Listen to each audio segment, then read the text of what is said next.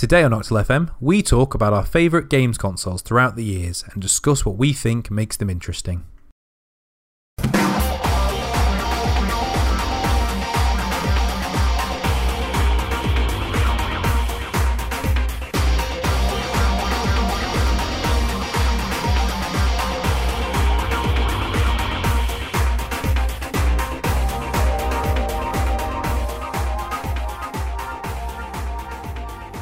Hello, and welcome to another episode of Octal FM. I'm Gelada, And I'm Saffron. and today we're going to talk all about our favourite video games consoles and why we think that they particularly stand out in the history of video game consoles uh, and why we think they're great. One of the things we want to preface is that this is not a best of list. So there's going to be a lot of omissions on here that you're going to be like, oh my god, I can't believe you talked about that console. This is what our personal favourites are, and maybe some more interesting reasons as to why we've chosen those consoles over some maybe more safer options. Yeah, we've picked consoles that you know have something about them that we think makes them notable. Just like our real-time strategy games episodes, these are really not, you know, we're not like these are the best ones and all the other ones are worse. They all have important places and important histories and we think that these are interesting and worth discussing. One of the other things as well is that there's no real order to them. Um, we've ordered them in such a way to try and keep them kind of different and fresh from each one because the, there is a slight pattern in some of the choices, and there could have been a lot more of a pattern had we have not stopped ourselves. Uh, in fact, we probably could have done a list entirely of only one particular type of consoles, which I'm sure you're going to guess at the end of the episode Oh yeah. because we're a bit biased. But uh, so there's no Yeah. real like ranking to this either. It's just us discussing them in an interesting manner. Yeah, and also, although a lot of this is to do with the games that were on the consoles, we're also talking particularly about the consoles themselves and you know the roles that they filled. And we are also missing out. Well, not missing out, but we are not including the PC in this because it's not a console. It's not a video game. It's not a purpose-built device um, for playing video games. Uh, it's a very multi-purpose device. Which is interesting because I, I think we could both agree that it's probably our primary gaming Yeah, machine, probably for like our entire lives almost. uh, like I've been playing PC games ever since like, well, I say PC, computer games since like the Amiga 600 yeah, um, back in the day. And I know obviously you've been playing PC for a long time. yeah. So, you know, we're, we're missing a big part of what makes our gaming identity, but we also don't think it's very fair because the PC's never not been a thing because you'd always it's always been upgraded. It's not like a a, a definite this is the end of this console's generation. Yeah, exactly. And we're also going to talk about both uh, home consoles, you know, uh, video games consoles that you plug into a TV, as well as handhelds, you know, and portable consoles that you can take around with you. I think after discussing some of the um, the show notes with you earlier, that I almost would like to maybe do another episode on portable gaming as a whole because I think there's a lot more to discuss than we, we're going to touch on here Hmm. fairly briefly on the the few that we've got. Yeah, I think Spoiler you're right. alert, there are some portable consoles on this list. exactly. But yeah, we're to actually, in fact, the very first one on our on our list is a portable console.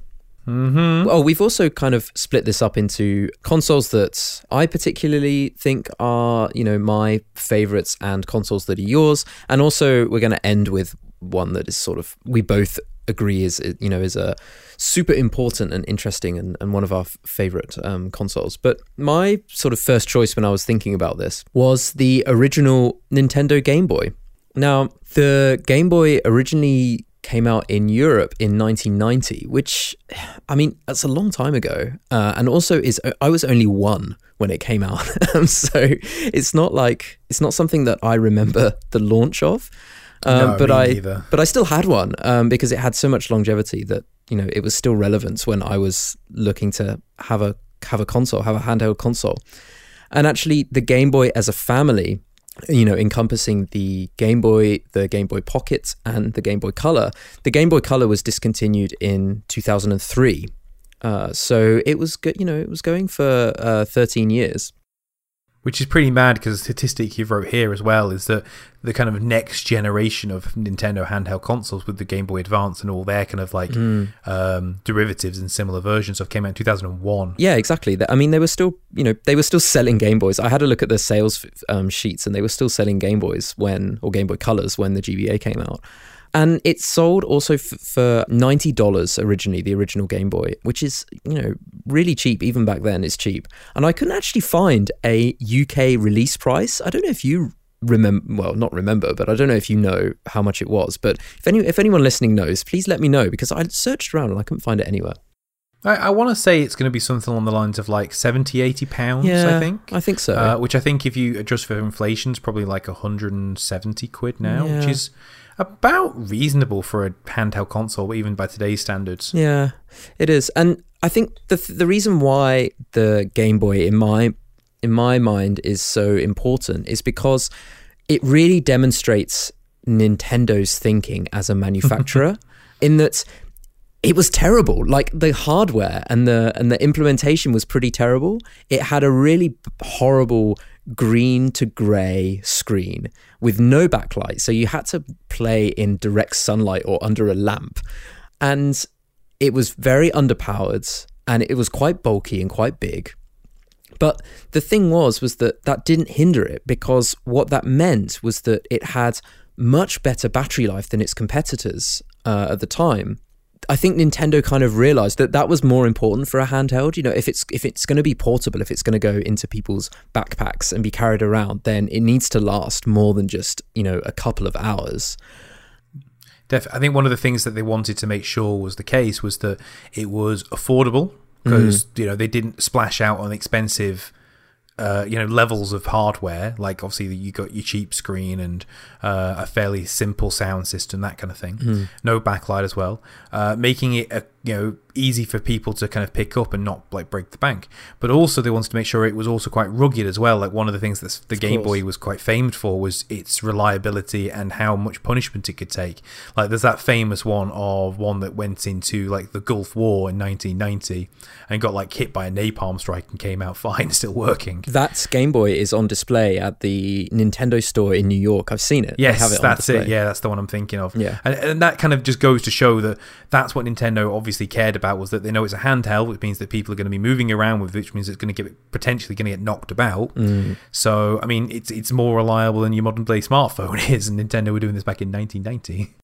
Yeah, exactly. So it had a couple of competitors at the time. Um, it had the well, after it was released, it had the Sega Game Gear, uh, and also it had the Atari Lynx. And it's funny, like when you go back far enough, you know, you go back to the early '90s, and Atari is a is a manufacturer that Yeah, that was still a viable name in the game industry, whereas Um, now it's mostly just for things for hipsters to wear on t-shirts. exactly, um, or to be used in uh, song lyrics. But oh yeah. Yeah, the Atari Lynx was sort of the other competitor, and actually, the Atari Lynx was vastly more powerful, like four times more powerful than the Game Boy. Uh, and it was actually a 16 bit console, like a Super Nintendo, rather than an 8 bit console, like the Game Boy or the NES. Which just blows your mind because you're thinking, well, why didn't that just do better then than, Yeah. the, game, than, than, than the Game Boy did? And I guess it's just a combination of like pricing point, games, you know, the the ease of which the console was to develop for is probably a very big thing, part of it, I imagine. Yeah, definitely. And I think, I mean, r- you can't really talk about the Game Boy without not acknowledging the fact that it was really all about Tetris. Um, Yes, and there's a really sure. fascinating history around Tetris, which we're not going to go into, but it sold 35 million copies on the Game Boy alone, like forgetting all the other places that Tetris ended up. At the time, the only game that had sold more was Super Mario Brothers on the NES. Like it was just there was nothing else like even then. And there were some other really great games as well on the Game Boy that you know just just made it so successful and cemented it in. Um, there was obviously Pokemon, the original Pokemon Red and Blue, or Pokemon. Wait, which one was which one replaced Green? Which it one? was, yeah, it was red and blue. Uh, red, I think it was blue replaced green. Yeah. uh, in the Western. So red and green in, in Japan. Yeah, so you had Tetris, Pokemon. You also had Super Mario Land, which is a really quirky Mario game. Yeah, I, honestly, it's fantastic. I mean, if you go back and play it now, it's like this isn't really a Mario game, but it's really fun. Like, Yeah. I really enjoy. And Super Mario Land Two, the is it the Wario's c- six Six golden legendary coins. Six That's the one with that was the first game Wario was in. Yeah, yeah, it was. Um, and you also had Link's Awakening as well, which is a, you know a, a portable uh, Zelda game, and it was a full-on, you know, fully fledged Zelda. Yeah, yeah. It wasn't a small little ar- arcadey one. It was a proper kind of like ex- exploration based Nintendo, sorry, uh, Zelda experience. Absolutely, but but yeah, so I think the Game Boy to me was important, uh, you know, and I really enjoyed playing the. g- I had a Game Boy and I had a Game Boy Color, and there were just so many good games on it. It was such a good portable, you know. It really just distilled handheld, even that early on in the world of handhelds. It really distilled it down uh, and showed that Nintendo's thinking when it all comes together, they really get what you need a video games console to have in order to be successful. And it really did cement their legacy as the king of the of the portable console. Definitely. Because I mean, there's been many attempts over the years. Um, you know, you had most recently you've got like the PlayStation Vita trying to kind of compete with the 3DS and not really doing a great job of it. And then you had things like um, the Nokia N-Gage, Yep. like the very early attempts at like mo- uh, melding mobile phone technology with kind of video game consoles. Uh, and then you had the game that we're going to talk about next, which, which is uh, the Sega Game Gear, which you did mention uh, slightly during your Game Boy kind of discussion there. This is one of my favorite choices, uh, which is kind of interesting because like we both came to our favorite video game consoles from opposite sides of the war, almost, wasn't it, back in the day? And I I just have a love for the Game Gear. I appreciate that it is certainly not a perfect console, and in many ways, it's just vastly outclassed by the Game Boy.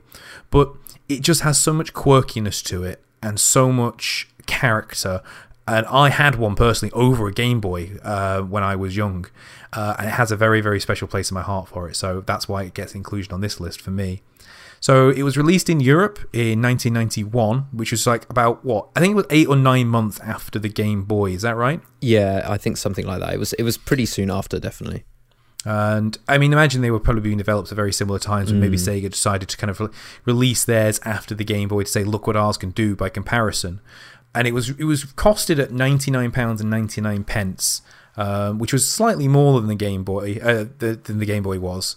And in today's money, that equates to about two hundred quid, which you know is pretty expensive Mm. for, a, handheld console. But then I guess you you do pay about that for a 3DS now. Oh, definitely. Yeah. So you know, I, I guess it's still kind of relative. Hmm. And it was it was hundred percent released in direct competition with the Game Boy because this is this is during the kind of the console wars where it was like Sega and Nintendo were at each other's throats, Hmm.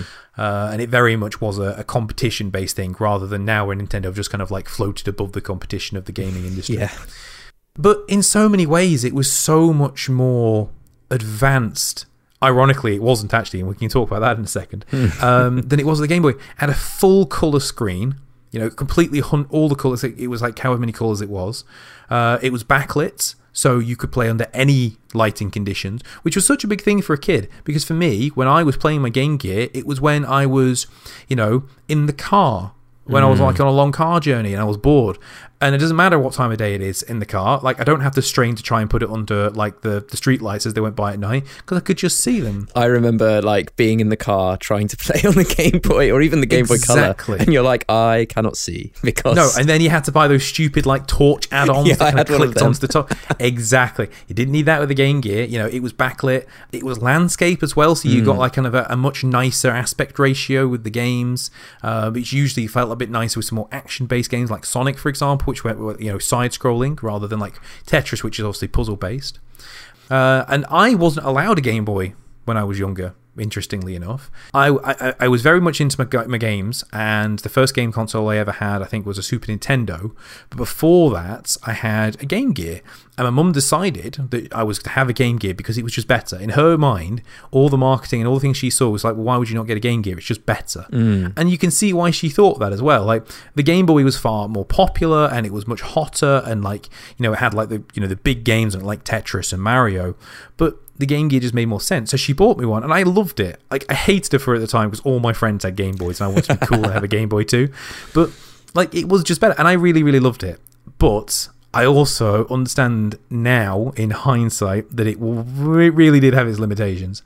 So the big one, and I think this is probably why Sega never really bothered with the handheld market afterwards. I think they did one other handheld afterwards. I want they to say. did. They did a um, what was it called? I don't remember. It was the Genesis Nomad. The Nomad. Oh wow. So yeah, they had the Genesis Nomad, I guess, but it never really seemed to kind of like be able to compete with Game Boy. Like the Game Gear tried to at least compete with the Game Boy. Hmm. And one of its main limiting factors with that was its battery life, and that made a huge difference. So the Game Gear was supposed to be a portable console, but realistically, it wasn't portable. Uh, it needed six AA batteries to run, which I mean, think back then, six AA's you know cost quite a lot of money unless you get like good rechargeable ones. And even then, battery technology wasn't the best as it is now and they only lasted from three to five hours from full charge. Just think about it: three to five hours is nothing. That's less than a car journey in some instances. Yeah. you know, whereas it, uh, by comparison, the the original Game Boy only needed four double A's, which later on changed for the two AAA batteries with the Game Boy Pocket that lasted from anywhere to fifteen to thirty hours. Yeah. You know. You that just that, that's such a massive thing when you consider the fact that it's a handheld console. So the console relied very heavily on things like power leads uh, and being plugged in to either the mains or a car, like cigarette lighter or something like that. And that was one of the big things that definitely limited its like sales potential, I think, because a lot of people would have seen the fact that it wasn't really portable, and then would have just gone with the Game Boy for the portability of it. I mean, I guess it was kind of. It depends on what you sort of want from a portable handheld. Like, you know, the fact that you can play some of your favorite games and you can play like some cool Sonic games and stuff like that in the car or you know, uh, or you can take it somewhere when you go and stay somewhere. And yeah, you have to plug it in, but you, you know, it's still way more portable than your your Sega uh, Mega That's Drive sat under your Yeah. TV. it's almost like a kind of a, a halfway point between Yeah, home console and handheld. Uh, I, I suppose if you could afford constantly having new batteries put into it, then I guess it was portable.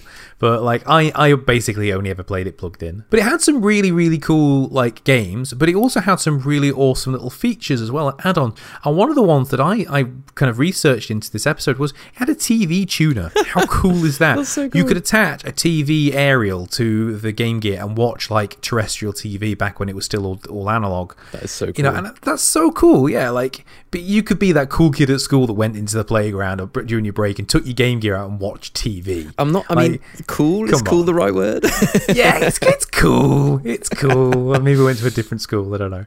Um, but it had a good game library as well. Like it had a game library almost to to rival Nintendo at this point before Nintendo just became the juggernaut that it was. Uh, it had like all the Sonic games on it. Some of which were ports of the Master System games, but some of them which were original ones, which like uh, Sonic Chaos, which was like its own game. I think it did get created for the Genesis as well, but it was originally made for the Game Gear. You had the Shining Force games, which are some old school RPGs. Um, you don't really hear about the Shining Force anymore. Uh, the Shinobi games, which are really, really good. I don't know if any if you remember the Shinobi games at all. Had a very similar kind of Ninja Gaiden feel to them.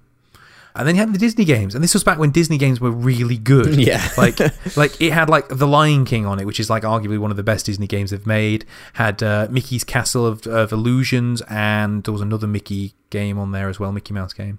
You know, and I think it had Aladdin on there as well. Like it had some really, really good Disney games.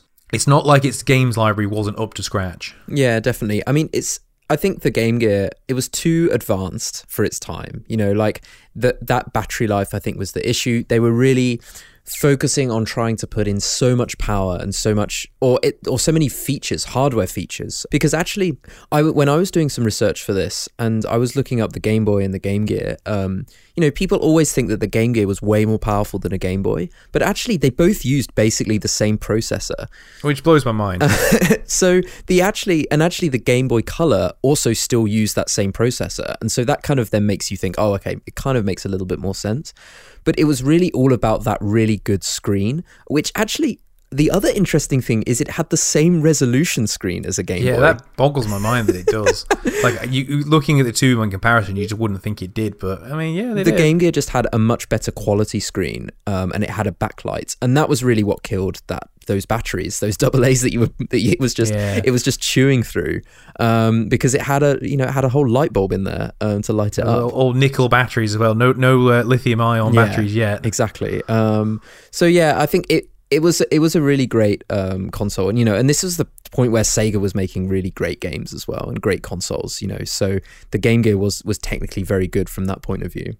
In a way, Sega did the opposite to Nintendo. Where Nintendo decided to keep things simple and cheap and easy and reliable, Sega went, "Let's use all the fanciest technology we possibly can right now." And unfortunately, it could have been a good. It could have worked had the market maybe gone their way, but the market seemed to prefer the the, the, the cheap and reliability uh, and the ease of use of the Game Boy. Yeah, and actually, it's interesting because our next console, which was also from Nintendo, then flips away from Nintendo's typical route of being the the underpowered console. And that's the Nintendo 64 because the Nintendo 64 was released at the same around the same sort of time as the PlayStation, but it, uh, it was released after the PlayStation, wasn't it? It definitely was. Yes, I believe it was. Yeah. Yeah. But unlike the Game Boy, which was underpowered, the Nintendo 64 was more powerful, generally speaking, than than its rivals, and that's I, I think that's primarily because it came late on in that in that generation. But still, that's very interesting that Nintendo sort of flip flopped in in their approach. And I think for me, the Nintendo 64, there's so many things about it that were sort of firsts, or there were things about, like, again, Nintendo thinking really hard about what they wanted a video games console to be. Yeah, definitely. So, to give some background, the Nintendo 64 it came out in Europe in 1997. So we've jumped forward seven years from the release of the Game Boy and six years from the release of the Game Gear, and it was 250 pounds in 1997, which is about Which is bananas. which it, was about 430 pounds today.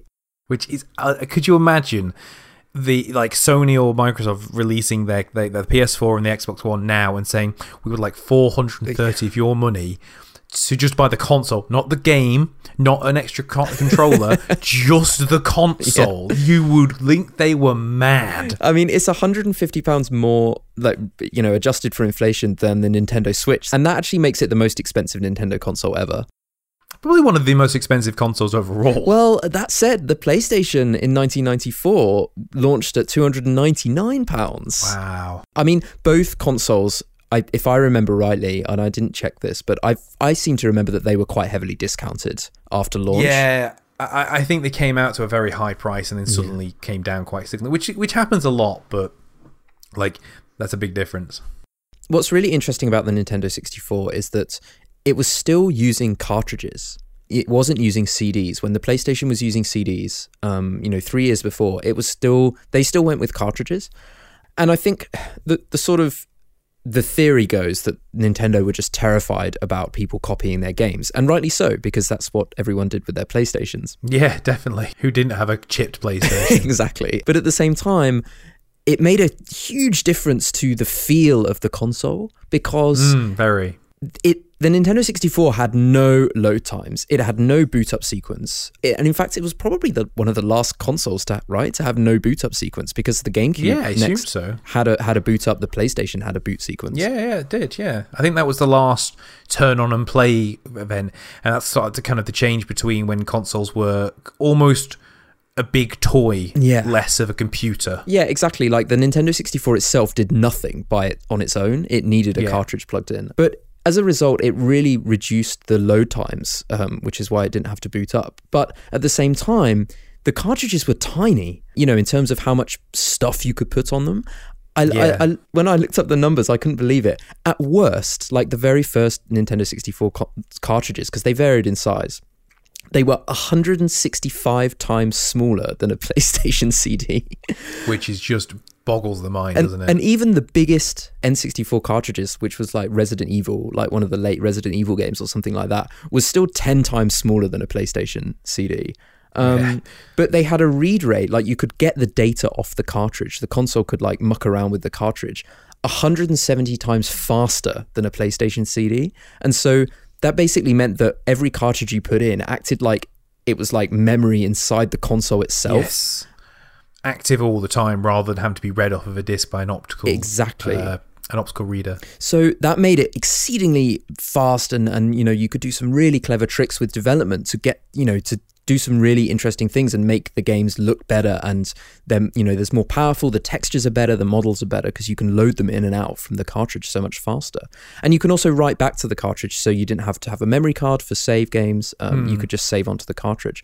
But I think ultimately the cartridges were what were the downfall for the N64 it made the games very expensive.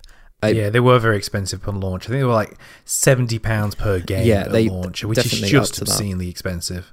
That also meant they were difficult to manufacture and, and expensive Yeah. to manufacture, which meant that there were less developers, you know, necessarily interested in doing that. Yeah, Um, you there were no demo discs. You know, this is from the time where the where you had the PlayStation magazines that had demo discs on. them. Yeah, they were killing it with demo discs back then. I think we've mentioned demo discs at one point or other on the podcast before. we did in our community management game. That's it, yeah, and uh, and they're so important, Yeah. because they really drove that um, that kind of public perception of the console. Getting getting the games into people's hands as quick as possible was so important back yeah, then. exactly. And it also meant that with no, you know, with hardly any space, you couldn't have any nice music or uh, voiceovers. There were no, you know, no games on the Nintendo 64 really had um, vocal, you know, uh, speech No. or anything like that. And if they did, it was usually quite short and like one line type things rather than Exactly. full voiced works. Exactly. Um, so that really, you know, changed the feel of the Nintendo 64 compared to the PlayStation and the types of games as well. You know, and so actually the, you know, the, the most popular games on the Nintendo 64 were um, Mario 64, uh, Mario Kart, GoldenEye, which is a really interesting one, the Legend of Zelda Ocarina of Time, and uh, Super Smash Brothers. And what I think is really interesting there is that those the top five best-selling games on the Nintendo 64, and three out of five of them were multiplayer: Mario Kart, GoldenEye, and Super Smash Brothers. And I think that looking back, that is really because the Nintendo 64 had four-player split screen and you know support for four uh, controllers, whereas the PlayStation only had two.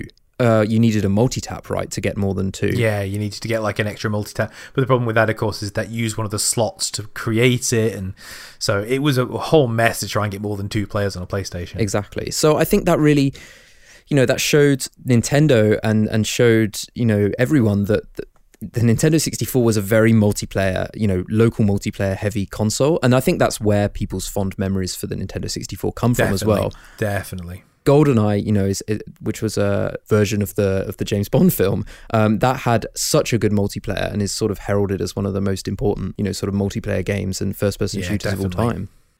I mean that that that was the game which really did kickstart the first person shooter revolution on, on consoles. Yeah, because obviously you can talk about things like uh, kind of like Quake uh, and Doom on the PC, Mm. but GoldenEye really spearheaded the way for games like Halo Yeah. uh, and the Call of Duty series, um, and definitely invented the, the modern console FPS. Yeah, absolutely. And there were a couple of other things that were really firsts for Nintendo for video games consoles that were on the N64.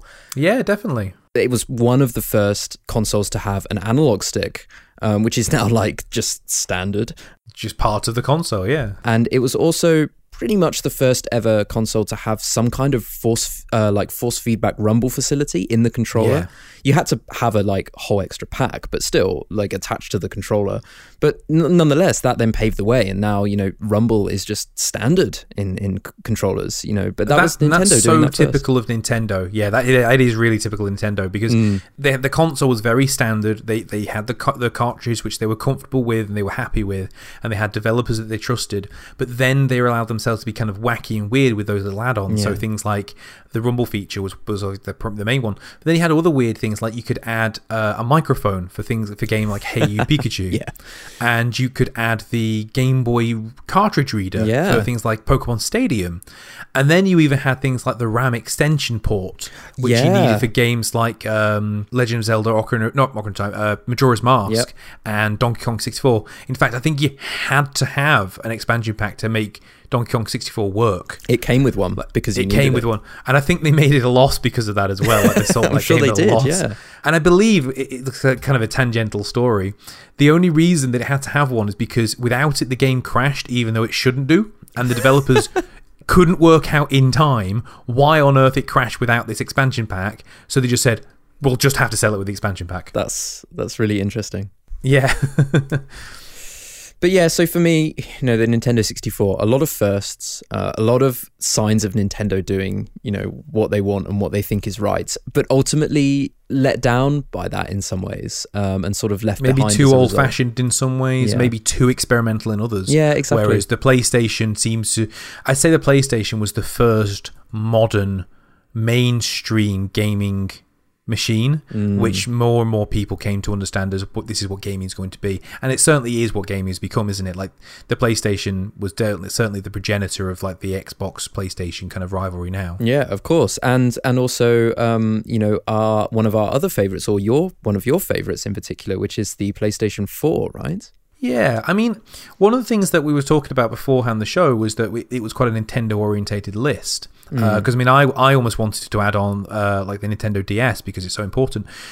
But it's it's not fair to have that kind of discussion about like important and favorite games consoles without talking about Sony properly. Because although Microsoft have had a very important role with Xbox 360, particularly in my opinion, my experience with Xbox consoles is incredibly limited. Whereas I have owned um, three of the four different PlayStations. I only I only didn't own a PlayStation Two, which some people will be balking at because that was like the most popular one. Yeah. um, but I, I I think the PS4 is a really great console, and I think the only reason it doesn't get talked about in this kind of um, discussion more regularly is just because it's the current console. It's like the most up to date one. yeah. So, a few background figures like we've done so far is that it was released in Europe in November 2013. So, it feels like it's been out for like a week, but it's actually been out for like three Yeah. and a half years, Yeah. which boggles my mind. And again, high price that it came down quick. £350 it cost when it came out. Hmm. Like, that, and considering now you can go into like a retailer in in the UK and buy one a slim version for 200 pounds it's amazing how quickly these consoles come down in price isn't it Hmm. This was a direct competitor to the Xbox One and those kind of Sony Microsoft have been a kind of like a, in war as it were since like the the PS3 versus the Xbox 360 realistically because I feel that in- the original Xbox was kind of like a weird outlier. Um, you know it, it was it was kind of a, the weird kooky console and then the Xbox 360 really kind of like made a very very strong we're here to stay sort of thing. Yeah. um, but one of the things that I feel made the PS4 almost more accessible, to- especially to make good, interesting games for, was the fact that the PS3 was really difficult to make games for. Like it was notoriously hard to code for because they re- they used some really cool and funky kind of um, chip architecture and the way all their computing worked.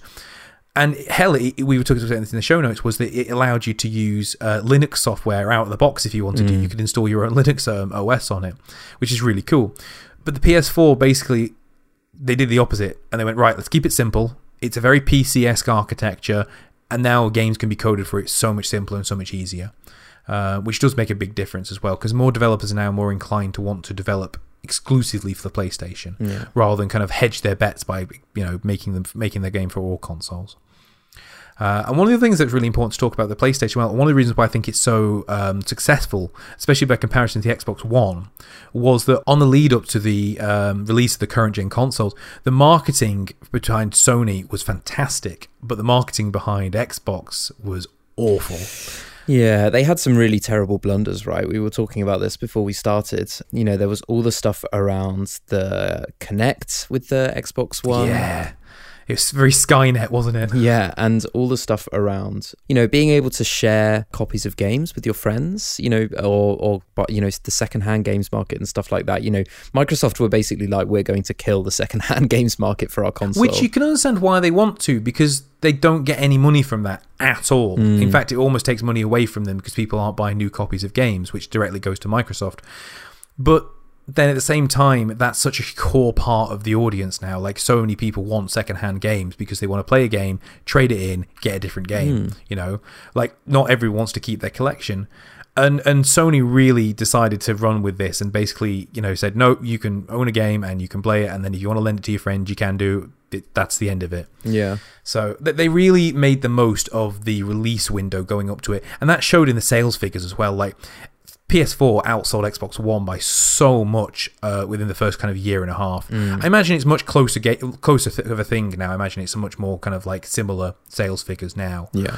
But the PS4 certainly won that release window, as it were, thanks to great marketing. Yeah, actually, ane- anecdotally, I feel like everyone I speak to who plays console games now, they always seem to have a PS4. Like, so few people have an Xbox One, just sort of like in my social circle of, of you know, people that have a console, which is interesting. Well, one of the things that they've got in their kind of like marketing bump is PS4 is for the players. You'll, you'll mm. have heard that in like their marketing, and I think that's almost true to some extent. Like, obviously, that's just a marketing thing to try and get people to buy their console, but I think they have thoughts about that because Microsoft has gone for a very one machine in your living room design. Like, they want it to be everything for you, which is good. But then they've kind of sacrificed the games, which is what people buy these things for, you know? But with that said, I mustn't. Uh, I can't say PS4 doesn't have all that multimedia stuff because it does, and it does it in a really good way as well. Like one of the things that I use my PS4 for the most at the moment, actually, because I play quite a lot of PC gaming at the moment, is I use it for my multimedia device. So it has my Plex server on it. Well, it has access to my Plex server, I should say. You know, um, and it has access to all kind of like different streaming services like Twitch and YouTube, which you can upload to from your PlayStation, which I think is absolutely fantastic. Mm. Like seamlessly built into the console, and it has really good social media integration as well. Uh, if if you want to kind of do things like um, posting what games you're playing, you want to like send invites out for games to play with people on Facebook straight away. You can do it's really it's really easy. Mm. And if that's your primary method of gaming, which for a lot of people it's going to be, that's really important because you have that on a PC because you just alt tab to your browser and go on Facebook. um, but with if you're on a PlayStation, it's still really easy to do that. They've they've really thought about that ease of integration. However, with that said, I, I, I really do like the PS4. I think it's less of an interesting console than the other three we've talked about so far, but I think it's just a really strong console. Yeah, I agree. I think that it's very yeah, it's a very video game console console, which in this era, like you say, with like Microsoft trying to do so much stuff and so much about just general entertainment, because video games are more accessible, but also there's, you know, people want everything and people, you know, consume lots of media and that kind of thing. So for Sony to be like, no, we are really, you know, it's just this is primarily about video games, guys, and I think that that is very, you know, that's quite refreshing and it's quite nice. And actually, it's kind of interesting because, of course, Sony is an entertainment company, not a you know yeah. video games console company. So to come round and, and change their tack in terms of how they're um, marketing it is really interesting. And I mean, one of the things that I haven't really written in the notes here, but I think is very true, is they have the backing of the Japanese developers a lot more. Mm. Like Xbox is just such not a, so not a thing in Japan. Yeah, like I think the, the sales figures is that like the PlayStation Two was outselling the Xbox One. You know, just I, I, don't know if that's exactly true, but that's kind of like the, what the figures are. It's like the the Xbox One is just a very very very specialist thing in, in Japan, mm. and that does make a difference because obviously a large part of the development cycle is is Japanese. So if you're not getting that like a huge percentage of developers on board with your console, you're not getting as many good games, which means you're not going to have as many games to market with, for your console. So that's another area that Sony has a, a, a leg up. Um, but it, it, does have its faults, don't get me wrong. Uh, one of the things that I get really frustrated with is its controllers, especially the base ones, like the, the, the launch PS4, the controllers for it uh, run out of battery so quickly. Mm. Like they die within like I'd say about 10 hours worth of use, which is not that much when you consider how long say the PS3 and Xbox 360 controllers last. Well, I mean, a Game Boy lasted longer, right? well, exactly. Like a full games console can last longer than a modern day controller with like modern day rechargeable batteries. and it's cool that it has all the gimmicky features in it. Like it has its touchpad and it has its microphone and speaker and it has its like gyroscopic sensors in it and all that. But a lot of the time I use it for like remote control access. Yeah. To like control my like my my YouTube or my Plex or whatever, and it just drains battery like absolutely nobody's business. Mm. Um, so that's one of the kind of criticisms for it. But it is an otherwise fantastic console, and it does some cool features as well. Like one of the things I want to touch on very briefly is it has things like its um, PS Vita remote play, which is very cool, mm. where you can use your PS Vita to play your PlayStation 4 games yes. uh, within the same so network, cool. which is really cool. So cool. And fairly recently, within the past like couple of months, I think they've added like the PlayStation. What's it? What's what's it called? Is it PlayStation uh, Now? I think it's PlayStation Now is what it's called, yeah, Mm. and it's like a, a streaming service. So you don't own the game; you kind of just stream the game through your PlayStation off of a different PlayStation, I guess. Yeah, a, a, play, a PlayStation in a data center somewhere.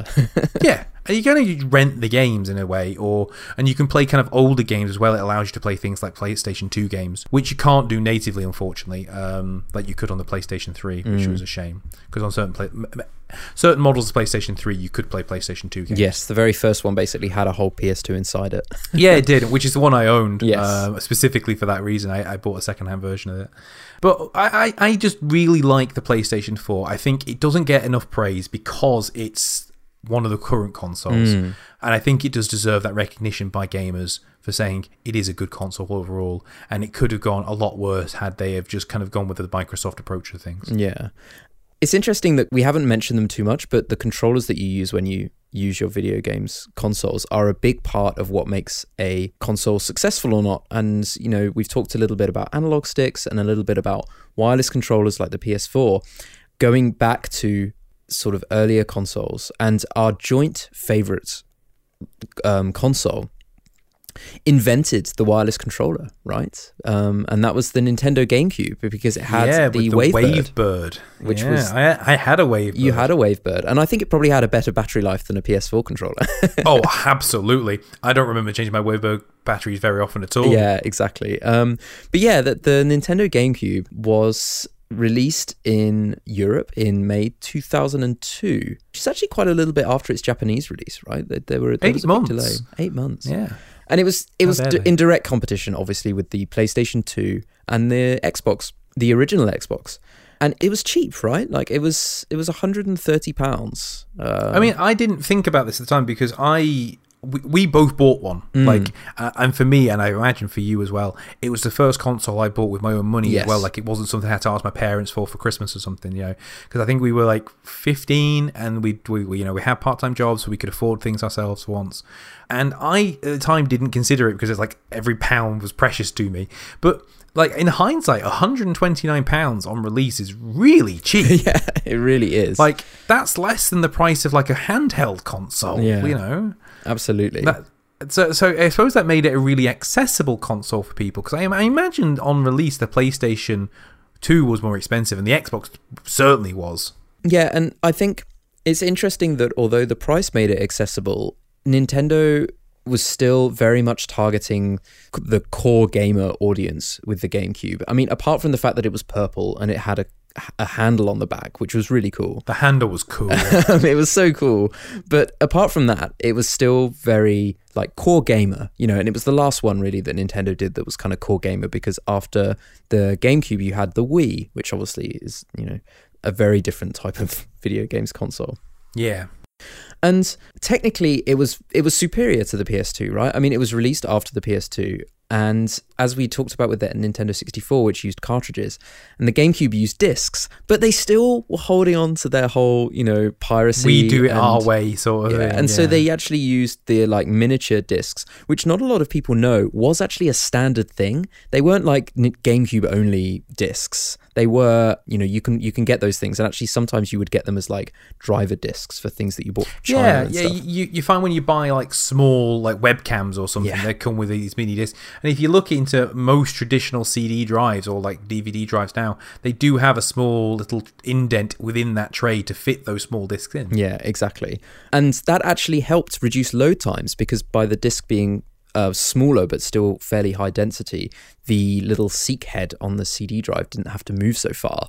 Yeah, which sounds like a really kind of simple fix, but it being smaller did make it quicker. It made a huge difference, right? Like the GameCube load times compared to the PS2 were, you know, it had Yeah, such there was a shorter load times. Uh, the other thing as well, which the GameCube was quite proud, or the Nintendo, I should say, was quite proud of, was that this is this console had their graphics chipset developed by ATI.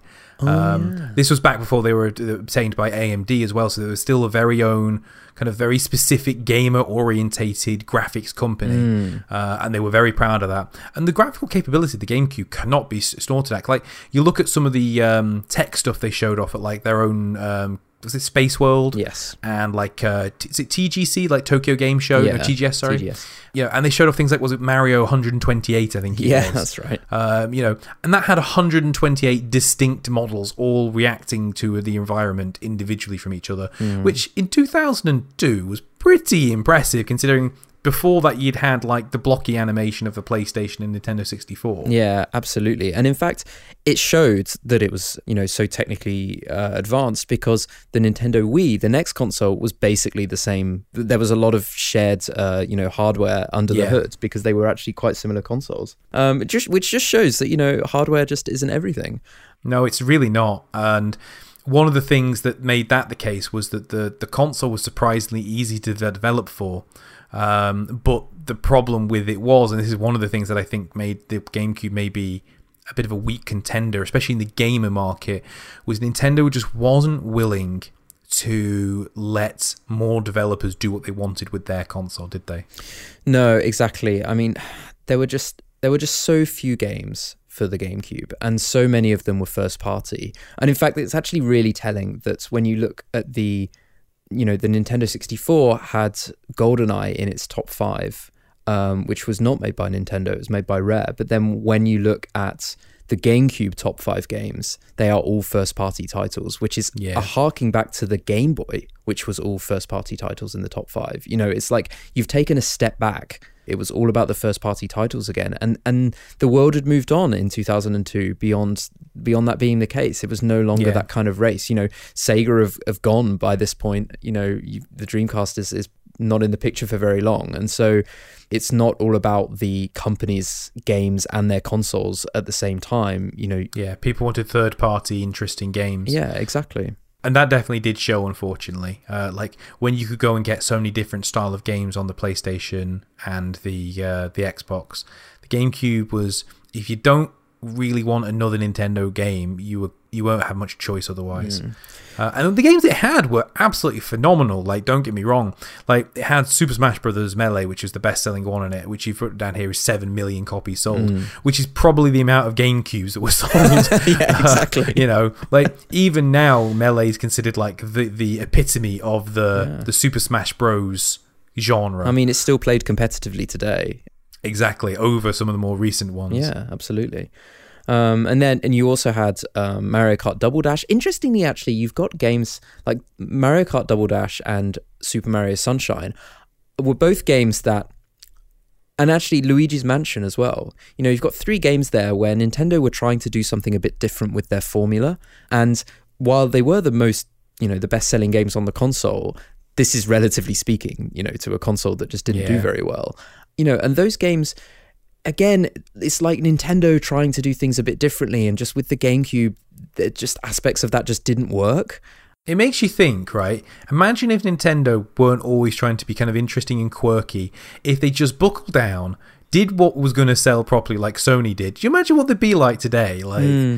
But then again, maybe then you wouldn't have had the Wii, Yeah. and that sold a billion versions. And you wouldn't have, you know, maybe analog sticks would have come around later and rumble Yeah. functionality and, you know, all of those kinds of things that Nintendo have given us, you know, by by really, you know, looking for I feel like we're just we're just gushing gushing about Nintendo so much right For now. sure, but in all fairness, like that's what this joint choice is all about. It Like, is. The Nintendo GameCube was a very flawed console. It didn't sell very well. It had a fairly small library of games on the grand scale of things, but we love it. Yeah. Like we bought them on release. We had um, Star Wars Rogue Leader as the game of Oh choice God. when it came out. Absolutely phenomenal So game. good.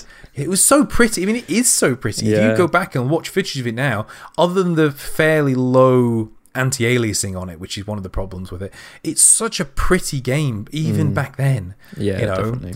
and it just it holds a very special place in my heart Yeah. as being my first true console that I got for myself and was something I was invested in from the get go and it had some absolutely classic games on it and it had some kind of weirder games on it as well like um, you know it changed things up with Legend of Zelda uh, Wind Waker Mm. which became which became a real cult hit once they got over the initial Once you got shock value of it.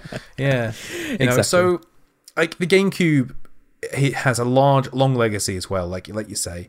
Uh, it was like kind of like the the, the dad to the Wii uh, Hmm. in a lot of ways.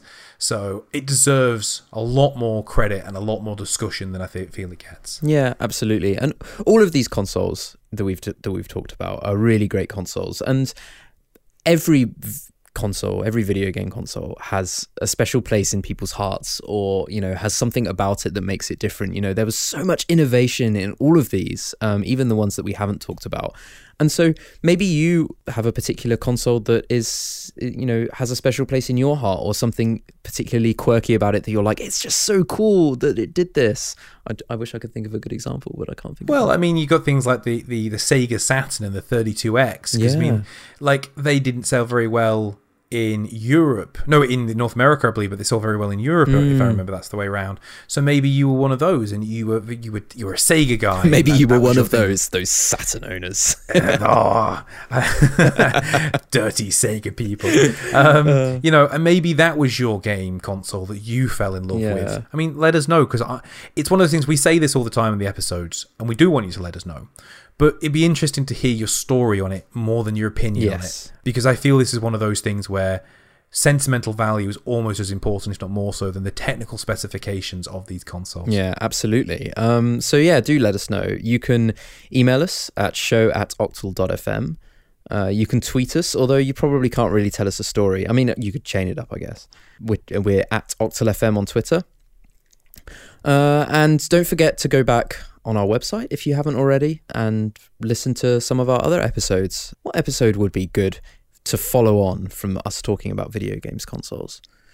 Ooh, that's a very good question. I mean, we, we discussed things like community management earlier with things like the demo disc, which are a very big part of kind of like the, the sixth generation of console, which I feel is a very big part of it. Yeah, absolutely. Talking about like our favourite uh, Zelda game as well was probably uh, is probably another good Yeah, and- quite Nintendo focused episode, wasn't it? Yeah, and also the our discussion about real time strategy games as well. Um, if you're looking for more discussions about PC games rather than console games, um, and we just, should probably have an episode like about PC gaming Yeah. or something along those lines. Because we, had our LAN episode yeah, that's that true. were very actually. specific. So we should give some love to the PC players. Yeah, absolutely. We definitely should. But yeah, so go and visit our website, octal.fm, uh, listen to some old episodes, and don't forget to subscribe as well. Um, maybe leave a review in iTunes. helps the show a lot. Yeah, it does. do. It really does. Like we say it, and I know you're sick of hearing it from everybody, but it does make a difference. It does. um, and it definitely helps. Like we've had a little bit of feedback from a few people so far, and it makes our day, and it gives us some genuine constructive criticism to work on as well, like what we want to add, what we want to change about the show. So Yeah. yeah, please do. Definitely. Um, but yeah, that's it. Catch us again for another episode of Octal FM soon.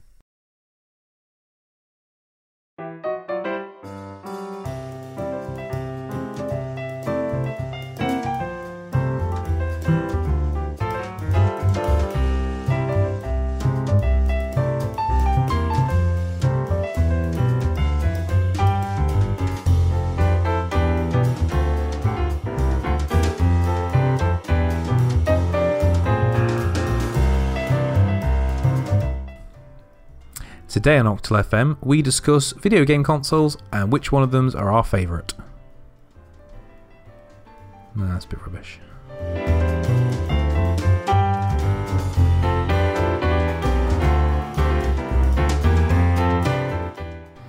Today on Octal FM, we talk about our favourite games consoles throughout the years and discuss what we think makes them interesting. I don't like the fact that I was high pitched in that one. Like I went, up, a, I went up a key. Oh, on there. Okay, we- we- we'll go the opposite way.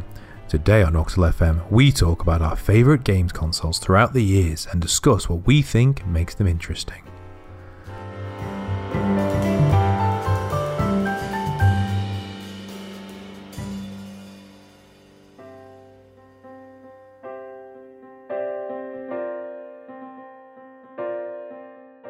Might as well just start the timer once I finish my intro because otherwise it's like it's just unreliable. Because you go oh, and restart and restart and Yeah, restart. exactly.